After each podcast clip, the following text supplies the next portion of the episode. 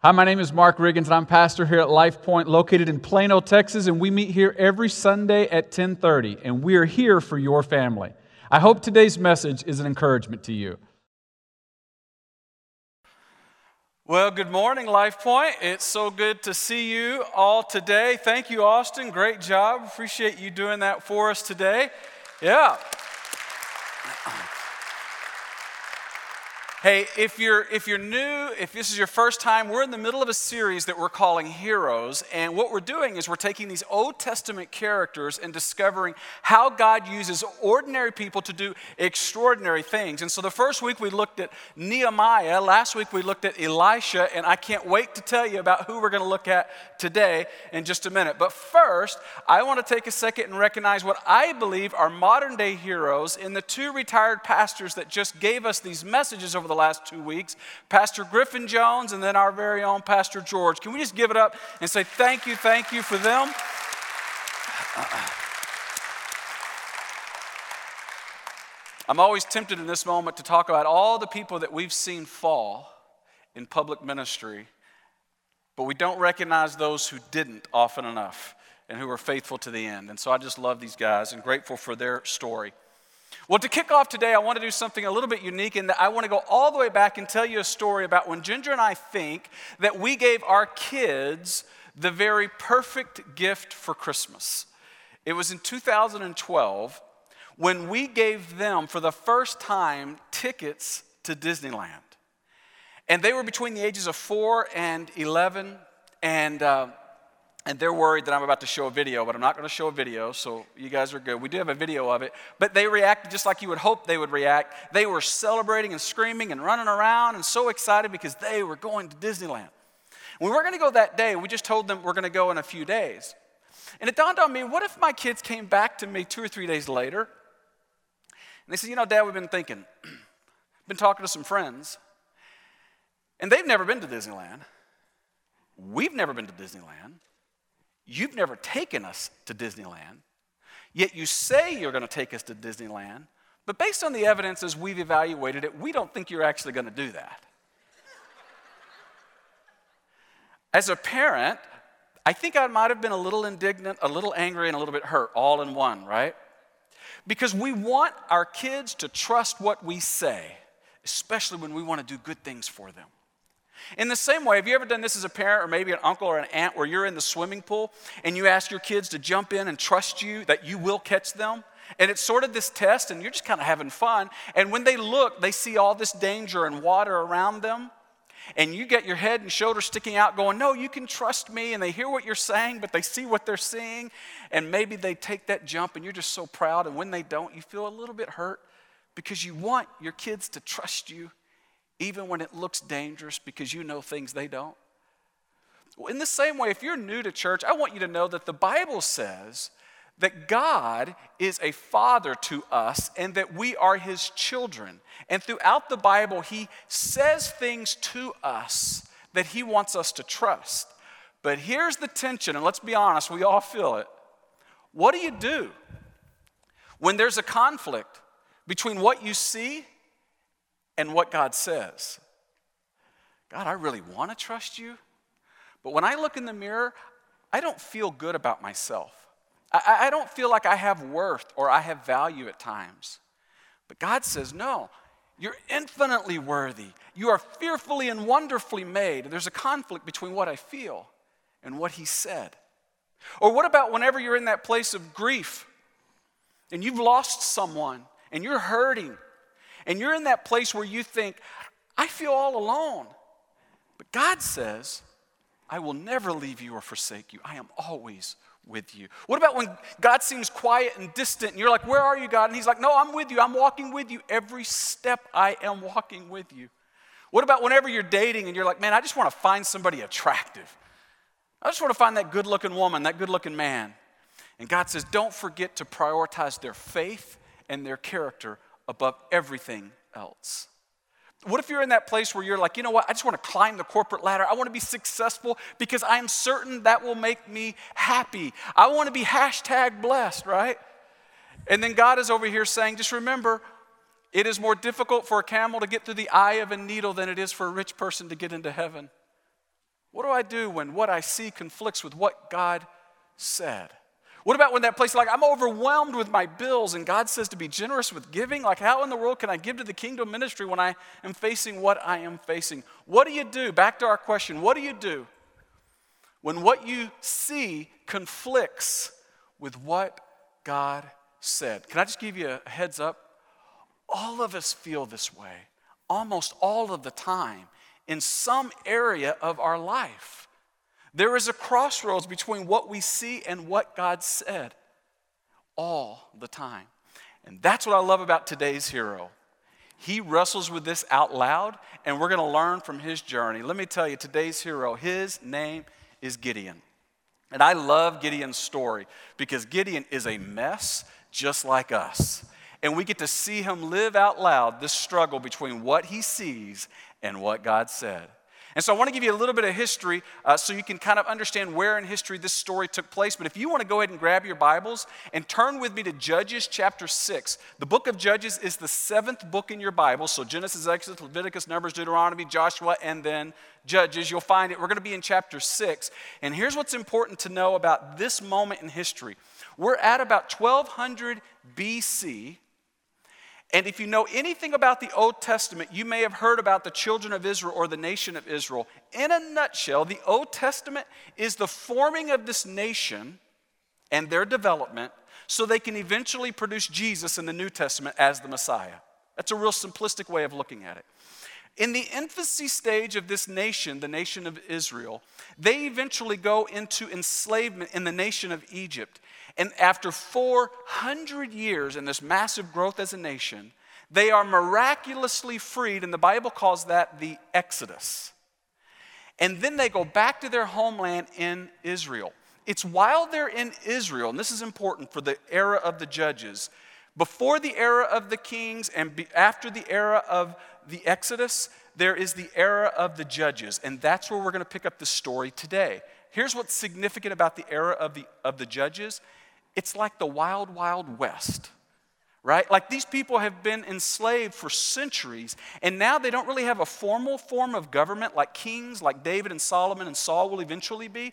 Right now, they're just sort of like looking for a judge, and a judge would be like a sheriff over a nation. They're just kind of in charge of stuff right? And it's not real organized in the way their military, their politics, or their government works. And so when we think of a judge, we think of a courtroom and somebody in a black robe with a gavel. When they had a judge, they just thought of the person in charge of everything the military, the politics, the government, everything. Might was right. So some of the famous judges you may remember, like Deborah or Samson or Samuel, well, Gideon is one of those judges during this unique period of the judges. And so we're around 1200 BC. It's in this season that this story takes place. And we are going to see at the end of this story the most unusual battle in human history. I am convinced that statement is true. You'll see if you think that at the end of the story. And we will have the most unlikely winner. So, with that said, if you got your Bibles, let's look at this story together. Judges chapter 6, as we pick up this journey of Gideon struggling with the conflict of what God said versus what he sees.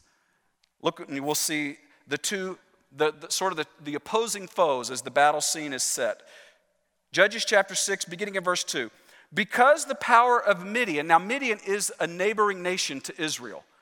They're always being picked on during the era of judges because remember, they're not real formal in their government or their military, so they're kind of an easy target for neighboring nations.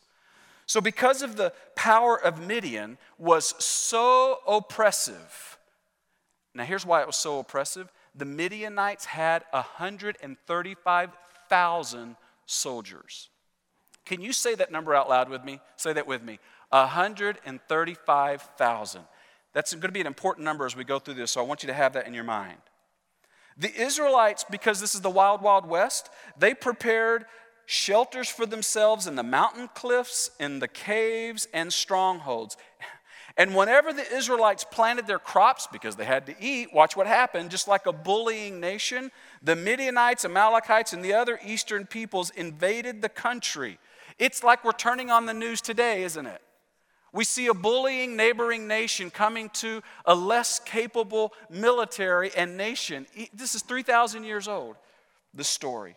Look at verse 4. They the, camped out on the land, this is the Amalekites and the Midianites, and they ruined the crops all the way to Gaza and did not spare a living thing for Israel, neither sheep, nor cattle, nor donkeys. So, in other words, the Israelites had nothing to eat. They, it was like the bully was taking all their lunch and lunch money, everything was gone. And then they came up with their livestock, this is the Midianites, and their tents, and they would come up like swarms of locusts. It was impossible to count them or their camels. There were so many of them. And they invaded the land for one simple reason to ravage it. Midian so impoverished the Israelites, now these, they are becoming desperate, that they cried out to the Lord for help. They are at their wits' end. They're afraid for their lives. They're on the verge of starvation. The Israelites are being picked on by the Midianites again, and they are becoming desperate. Now, what we need to remember is during the era of the judges, there was this repeated cycle where the Israelites would follow God and he would protect them. Then they'd stop following God. And all of a sudden, nation would attack and they would become desperate for God again. And this cycle was over and over again, and we see it here again. They are becoming desperate because the Midianites, remember how many soldiers they have? 135,000. Watch how God responds to their desperate plea in verse 7. When the Israelites cried out to the Lord because of Midian, the Lord sent them a prophet or a judge in Gideon. Gideon is the one he sent. Gideon is the commander in chief, he's the warrior in chief, but he's also the one, just like me and you, he struggles between what God says and what he sees. There's a conflict. And you know why we know that? Because God tells Gideon, Gideon, I'm going to give you an army of 32,000 Israelites. And I want you to go and fight those Midianites, and I am supernaturally going to give you victory. And you know what Gideon thought? Heck no. Right? Like, I don't like those odds. He could see he's a smart man. Like, that's four to one odds. I'm not playing that game. So, look what he says. We know he's thinking that because what he sees and what God says, there's a conflict. Look at verse 13. It says, Pardon me, Lord? Like, don't you love that? You ever said that? You ever hear God say something or see some opportunity or you're reading in scripture and you're like, Pardon me, my Lord? It's totally okay to ask God, What are you thinking? But I love what Gideon does because now he's really about to push back. Look what he says. But if the Lord is with us, why has all this happened to us? Now we've got to stop right there. Have you ever thought that? God, if you're good, why is this happening to me? I've been faithful to serve you. Why is this the health report? Why is this the job forecast? Why is this the relational outcome? Why is this happening in my family. If you're good, God, I've served you. Why would this be happening? This is Gideon. He's got God. Look, I'm willing to do what you want me to do, I think, but I've first got to ask, why is this even happening to us? Why do they keep coming and ravaging our entire nation? He's desperate and he's being very frank with God, but he's not done. Look at the rest of what he says. Where are all of God's wonders? That our ancestors told us about when they said, Did not the Lord bring us up out of Egypt, referring to the Exodus? But now, Gideon says, The Lord has abandoned us and given us into the hand of Midian. In other words, what Gideon is saying is it's been more than 250 years since you brought them out of the Exodus, out of Egypt, since you crossed the Red Sea, more than 200 years since you crossed the Jordan River into this land. You're saying you'll do supernatural. My great great great grandparents talk about you doing stuff that was supernatural, but I've never seen you do anything supernatural. And now you're telling me you're going to do supernatural? I'm assuming because I haven't seen your miracles that you no longer do them. I'm assuming because you're not rescuing us that you no longer are dealing with us. Where have you been if you are allowing this? In other words, what I'm seeing doesn't match who you claim you are. And Gideon is wrestling because there's a conflict. You see, this is the crossroads that I bet some of you are in right now because what you're seeing doesn't match who God says He is. And this is the battle, I believe. This is the crossroads of faith for all of us. This is why Paul said it in 2 Corinthians chapter 5 and verse 7. He says that we walk by faith and not by sight. We walk by what God says, not by what we see. And man, that's a lot easier said than done. Because think about these people of Israel. We've got to give them a break, right? At this point, they've been bullied by neighboring nations, and God says to them, But you're my chosen people. Doesn't match, does it? They've never seen God do anything supernatural in their lifetime, and yet God is saying, I'm going to do something supernatural. It doesn't match here, does it? They're beginning to wonder, I don't know. So, so Gideon's the one who, who starts asking for visual evidence. He goes, You know what, God, I'm sorry, but I got to see something. And so he has this famous thing that he does with the, called a fleece, where he would say, I want to take this piece of wool and I want it to be dry, and the dew around it will make the ground around it wet. God does it. He goes, Okay, I see that. Now, I still don't believe. I'm going to need more than that. So he goes, Can you reverse it so I'll know it was you? So God reverses it. Now that's wet and everything else is dry. Okay, now I see that. Good. Now I still don't believe. I, am struggling, right? That's Gideon because he's like us. Here's what it, it reveals when it comes to matters of faith, seeing is not believing. Faith will always require a step of the unseen so that God will step in and intervene with divine, supernatural power. And in this moment, Gideon is really struggling. He's like, I don't know. I, I just don't see it. I, I don't understand it. There's a conflict here. And so we're going to get to chapter 7 now. If you've got your Bibles, I hope you'll turn over and see this story because now we're getting really close to the most unusual battle in human history with the most unexpected outcome. See, at this point, there are 32,000 soldiers in the Israelite army, there are 135,000 in the Midianite army. And so look what the Lord says to Gideon, who's struggling. He doesn't even necessarily want to be there, but he knows he's supposed to be. So he's showing up, but he is full of doubt. And look what God says to him in Judges chapter 7 and verse 2. It says, The Lord said to Gideon, and I love this, watch this. You have, say these next three words with me, too many men. Say that one more time. Too many. Don't you think he thought, oh God, you misspoke. You mean the Midianites have too many men? We don't have too many men. We don't have enough men. Is that what you meant to say, God? If I can help you out here a little bit. We have too many men? Why in the world and how in the world do we have too many men? And watch what the Lord goes on to say why he's saying you have too many men. You have too many men. I cannot deliver Midian into your hands or their hands. Or if I did, Israel would boast against me saying, My own strength has saved me. In other words, you have too many men because you will be tempted to take the credit when I give you victory. In other words, the, gra- the gap's not big enough. Because if there is even a slice of opportunity for us to take credit, God says, we will. And you have too many men because you will be tempted to take credit. In other words, God wants the glory. And this is something Jesus said in his most famous message ever, the Sermon on the Mount, in Matthew chapter 5, 16. Look what he says. In the same way, let your light shine before others, that they may see your good deeds, right? But in seeing your good deeds, they will glorify your Father in heaven. God wants the credit for your success. He wants the glory. And he knew Gideon would be tempted to take the credit with that small of a gap. You see, it turns out that that gap that we feel between what we see and what God says is actually intentional. The bigger the gap between what you see and what God says, the more your faith grows and the more glory God gets. It's actually an opportunity.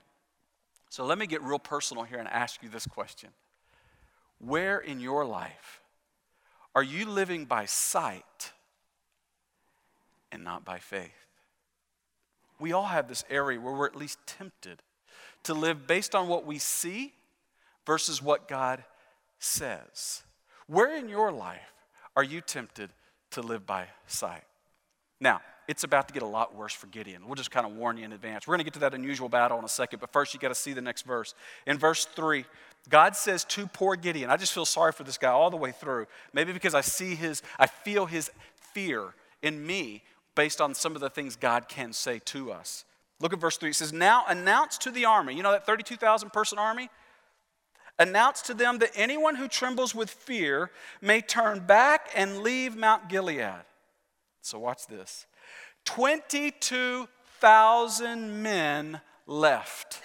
They quit, they vanished, and 10,000 remained. Can you imagine that scene of 22,000 men leaving? How long would that take? Did they trickle away? Did they leave in mass? We don't know. I mean, let's be honest. We're all tempted to quit at times, aren't we?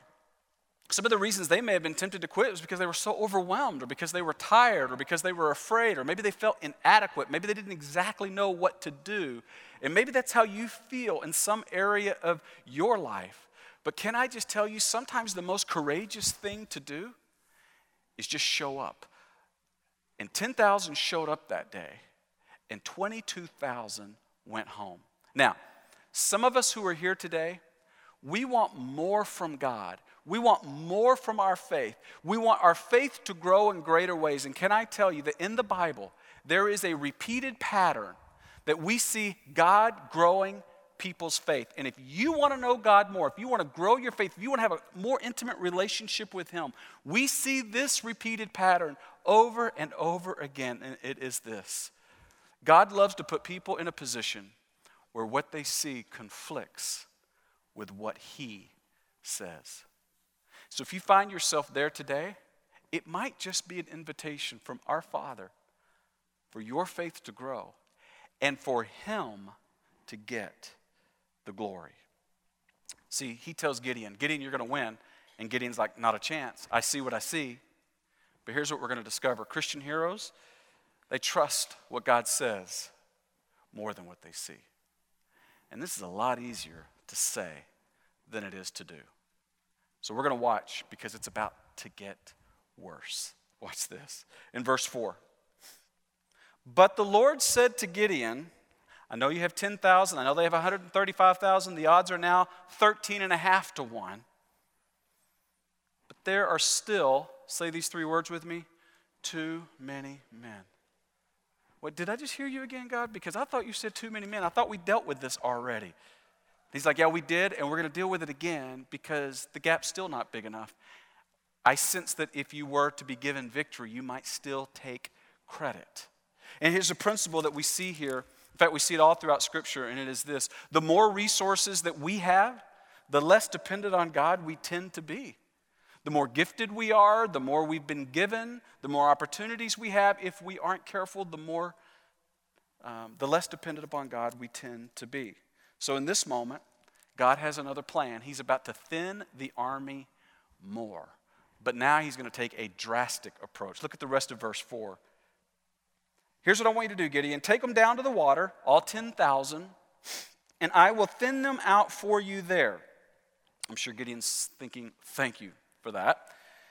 And if I say, This one shall go with you, well, then he shall go. But if I say, This one shall not go with you, he shall not go. So Gideon, being obedient, he took the men down to the water, and there the Lord told him, and this is kind of this is kind of unusual because we don't drink water this way. Separate those who lap the water with their tongues, meaning they got on all fours, as a dog from those who kneel down on one knee to drink. So 300, it turns out, got down on one knee and they would cup their hands and bring the water to them to get the drink and all the rest got down on the, both of their knees and their hands to drink. Now, when I've heard this story taught in the past, I was always taught and given the impression that these 300 who lapped the water by cupping their hands were sort of cautious and great, like Navy SEAL like warriors. They were like the Delta Force Army Rangers, right? Of these 10,000. These were the 300 elite because they knew how to do everything, including drink water. But that doesn't match the context of this chapter at all, does it? Because in this chapter, God is actually saying He wants to use less human might and more of God's might. He not only wants less quality, he wants less quantity so that God gets the glory. And I think sometimes we want to read into the passage that these were Navy SEAL like 300 because we can't help but want to get some of the glory. It's our way of saying, look what those guys did. And God's saying, no, the story is about look what God did. I can't help but wonder, with the context of this story, if what's really going on, if the 300 who only kneeled to one knee was because they had physical limitations, maybe they were older, maybe they were weaker, maybe they were less capable. And God said, It is with these 300 men I will now win the battle. Now let's be realistic. Gideon's thinking, That's my army, right? Isn't that what you would be thinking? 300 to 135,000. The odds are now 450 to 1. It would be like everyone in this room having a sword and me being up here by myself with one little sword taking all of you on. Any, anybody vote on me? I mean, somebody, right? You're all feeling pretty confident, aren't you? I'm thinking that's the way the Midianites felt. I think they thought, we got this. The problem is that's exactly how Gideon felt because he saw what he saw, and yet he can't dispute what God is saying. But there's a conflict. And now the gap's really big. Now there's 300 against 135,000, and something in God goes, now it's a fair fight. Now let's go. And so he knows he's going to have to talk Gideon into it, though. So look what he says in verse 9. He says, During the night, the Lord said to Gideon, and he kind of wakes him up, and he says, Get up and go down against the camp, because I am going to give it into your hands. I'm going to do this, Gideon. Now, let's be honest. Gideon is scared to death. Wouldn't you be? Maybe you are. Maybe you're there right now and you're afraid. This is exactly how Gideon felt. Because look at the beginning of verse 10. God says to Gideon, God didn't mind that Gideon was doubting. God didn't seem to mind that Gideon was afraid. In fact, he says, If you are afraid, he didn't say, Suck it up, buttercup, right? He says, if you are afraid, look what he says. If you're afraid to attack, here's what I want you to do.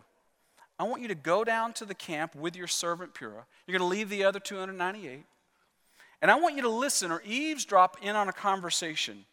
And afterwards, you're going to be encouraged to attack the camp. God knew what Gideon needed in order to have that final step of courage. And here's the thing I love about this story it turns out Christian heroes are not fearless. We're just ordinary people. All of us are ordinary people through whom God loves to do extraordinary things. But He brings us to a crossroads between what we see and what He says. And now, He's going to eavesdrop on this conversation. Look at verse 13. So Gideon arrived just as one of the men, the Midianites, was telling another Midianite soldier about his dream. And he goes, Hey, I had this dream. A round loaf of barley bread came tumbling into the Midianite camp, and it struck the tent with such force that the tent overturned and collapsed. And the other soldier goes, Well, I can interpret that dream. Meanwhile, Gideon is behind a bush, just kind of listening, right? Here's the interpretation. The other soldier says, This can be nothing other than the sword of Gideon, son of Joash the Israelite. God has given the Midianites and the whole camp into his hands, we're going to lose to Gideon and his impressive army. and for the first time, Gideon's jaw drops and he thinks, They're afraid of me and our army? The only reason they can be afraid of me is because of God doing what he said he was going to do. And for the first time, I believe he started to believe. And you know why we know that Gideon starts to believe for the first time? Because look what he does next in verse 15. When Gideon heard the dream and its interpretation, he bowed down and worshiped. In humility, he knows why they're afraid. And then watch what he does. He's so excited. He's got to go back and tell the, the rest of the army. He returned to the camp of Israel and called out, when he's waking them up, Get up, get up. The Lord, not me, but the Lord has given the Midianite camp into your hands. It's time to go fight. And they're like, Okay, let's go. 300 against 135. I don't know how this is going to work, but let's go. And so they go, and now we see the most unorthodox battle scene in human history. Look at verse 19, and we'll see the unlikely winner. This is the collision between what God said versus what Gideon saw. So Gideon and the hundred men, so they divided the 300 into three camps, three companies of a hundred, went with them and they reached the edge of the camp at the beginning of the middle watch or in the middle of the night, just after they had changed the guard. They blew their trumpets and they broke jars that were in their hands. They're making all this noise. They blew their trumpets and broke the jars that were in their hands. The three companies blew the trumpets and smashed the jars. You can imagine the sound of night as they had been asleep, hearing all the commotion around them. And then, grasping the torches in their left hand and holding in their right hands the trumpets, they were to blow. They shouted, A sword for the Lord and for Gideon. Now, we don't know what in the world's going through the minds of the Midianites, but they're in the middle of a sleep, and so they're probably disoriented. There's a lot of chaos, and they're hearing all this noise. And historically, whenever there would have been a torch or a trumpeter, it normally represented about a thousand soldiers. And there's possibility in their minds, they see themselves surrounded by 300,000 soldiers, and they hear all the noise and all the chaos, and immediately watch what they do to sort of forfeit the battle in verse 21. While each man, the Israelites, held his position around the camp, all the Midianites ran, crying out as they fled Game over, set, match. Gideon wins because God did exactly what he said. But here's the point the Midianites believed what they saw and they lost. The Israelites believed what God said and they won. And the difference is, they did, the Israelites, what Christian heroes do. They trusted what God said more than what they could see. It didn't make any sense, except there must be a God on his throne who really is in control, even when I can't exactly see a way through. And for some of us today, we need to hang on to that truth that this same God that we serve is speaking to you, is inviting you into a season to trust Him, to jump into the pool and just trust Him, to know that He really has good things for you, that He really is loving, that He really is present, that He really has you in His hand, even when you can't see a way forward right now to trust God and what He said even more. Maybe there's a moral issue in our culture that you look and you're struggling with how culture sees it, that we can trust God with what He said more than what we see. This is a step of faith, and I believe it is the great crossroads for all of us where our faith grows. I want you to check out this video. It's a video by actor Stephen Baldwin, a little bit of his own story. Watch this was missing was the satisfaction.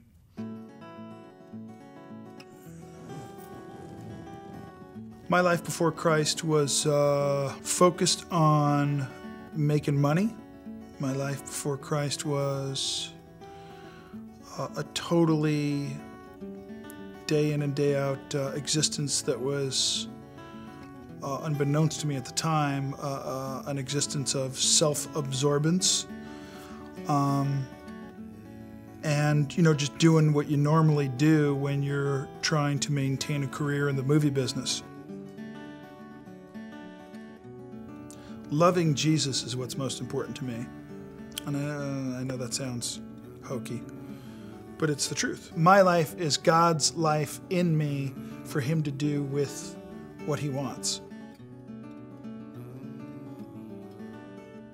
My wife and I were living in Tucson, Arizona about 16 years ago almost, and through the family, we hired this cleaning woman.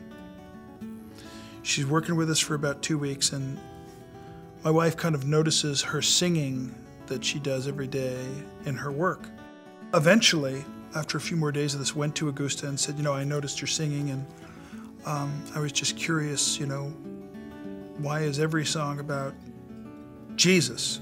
Uh, perhaps there's another tune in your repertoire, so to speak. Um, and Augusta had a very interesting reaction uh, to the question. She literally burst out laughing in my wife's face. I just had to do that, sorry. And Augusta said, You know, again, um, understand that the reason that I'm laughing is uh, you think the only reason that I'm here is to clean your house. Uh, so my wife, she says, honey, um, I, I'd like to share with you something that Augusta just told me. And I said, what's that, dear? And she said, uh, well, she just explained to me that the real reason she's here is because in the future, you and I are going to become born again Christians, and at some point after that, we're going to have our own ministry. And I said, Really? Hmm. At that point in my career, I was making more money than I could ever wildly imagine, and just to, to hear uh, that idea vocalized at that point in time was utterly ridiculous. Uh, but um, that's the beginning of the journey for me. When I got to a place of willingness to just simply say to myself, okay, I'm willing to believe that Jesus Christ is the Savior of the world. And I'm now going to ask God to show me what that means. And I'm going to read the Bible and apply it to my life to the best of my ability to have that understanding, that's when uh, this whole experience became very, very real for me. I'm Stephen Baldwin. I am second.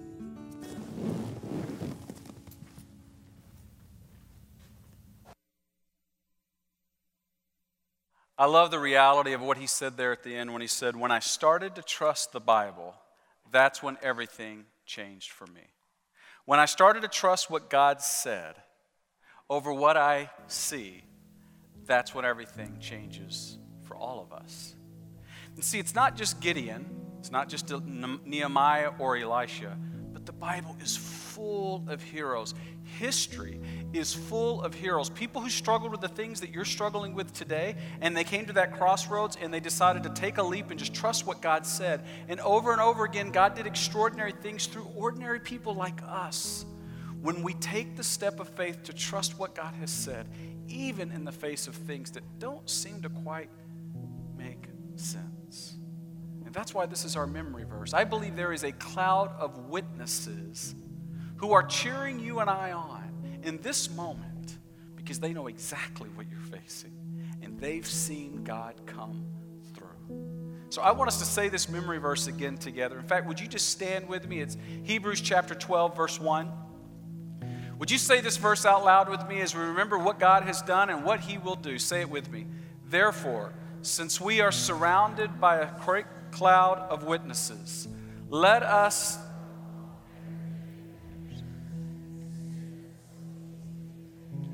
And let us, Hebrews 12 1. As we think about what God has done and what He's saying to you today, I can't help but wonder I've got to ask you one more time. Where in your life are you walking by sight and not by faith? Is there an area right now where you would look in your own heart and you would look in your own life and you would say, you know what, right now I can't explain it, but there are times I just feel worthless. And I know God says I'm infinitely worthy, but I struggle to embrace that. At times He feels distant, and I know He says He's always with me, but I'm going through some stuff right now that, that I never expected to be going through. And, and He promises to walk with me through this valley, but I'll be honest with you, I'm struggling to really trust Him here. Maybe you're in the place where you would say, Man, I've got all this debt, and, and I know God is inviting me to be generous, but I'm struggling to, to obey what He said based on what I'm seeing. Maybe you're in that place where you're just grieving and you feel a void in your life that only God can fill, and you're wrestling to trust Him here. Wherever you are in your life, here's what I know He promises us that He will never leave us or forsake us, and He invites us to walk by faith and not by sight. And I believe Gideon would lean over heaven if he could right now and say, I know it's hard to believe, but trust Him. So here's what I want us to do. Just right where you stand today, would you just close your eyes for a second and give everyone in this room a moment of privacy?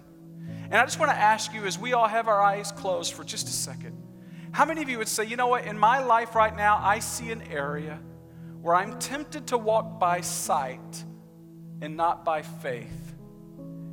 And I believe God is inviting me to take a step of trust. If that's you, would you just raise your hand so we can pray for you this morning? Yeah, many of you. Who else? There you go. Amen. Lots of, probably most of us. Yeah. So then here's what we're going to do. You can open your eyes. I just want to tell you something at the end of the day, we're not here to do a service. We're not here to do a message. We're not here to kind of check off a box, but we're here to do business with God, right? And all of us want to know Him more, and we get to support each other in a way through prayer because sometimes, in order to take a supernatural step of faith, I need a supernatural encouragement. So that's what we want to offer today. So I want to ask those of you who are willing, those Stevens ministers, if you would just go ahead and get in place. We're going to have some people up here at the front. We're going to have some people at the back who are going to be available just simply to pray for you. And here's why. Because I believe sometimes in order to really take a serious step of faith, we have to be courageous enough to kind of invite people to pray with us on the journey. So maybe you want to tell them where you're struggling, or maybe you just want to say, Look, would you just pray for me? And they're going to pray that God will help you trust what He says more than what you see. And what we're going to do is we're going to close here in a minute with a song, and then we're just going to give you an opportunity to pray, to, to step out into the aisle and come down here or go to the back and receive prayer support. And let me just tell you, because I know if you're like me, you're thinking, man, that's the last thing I want to do.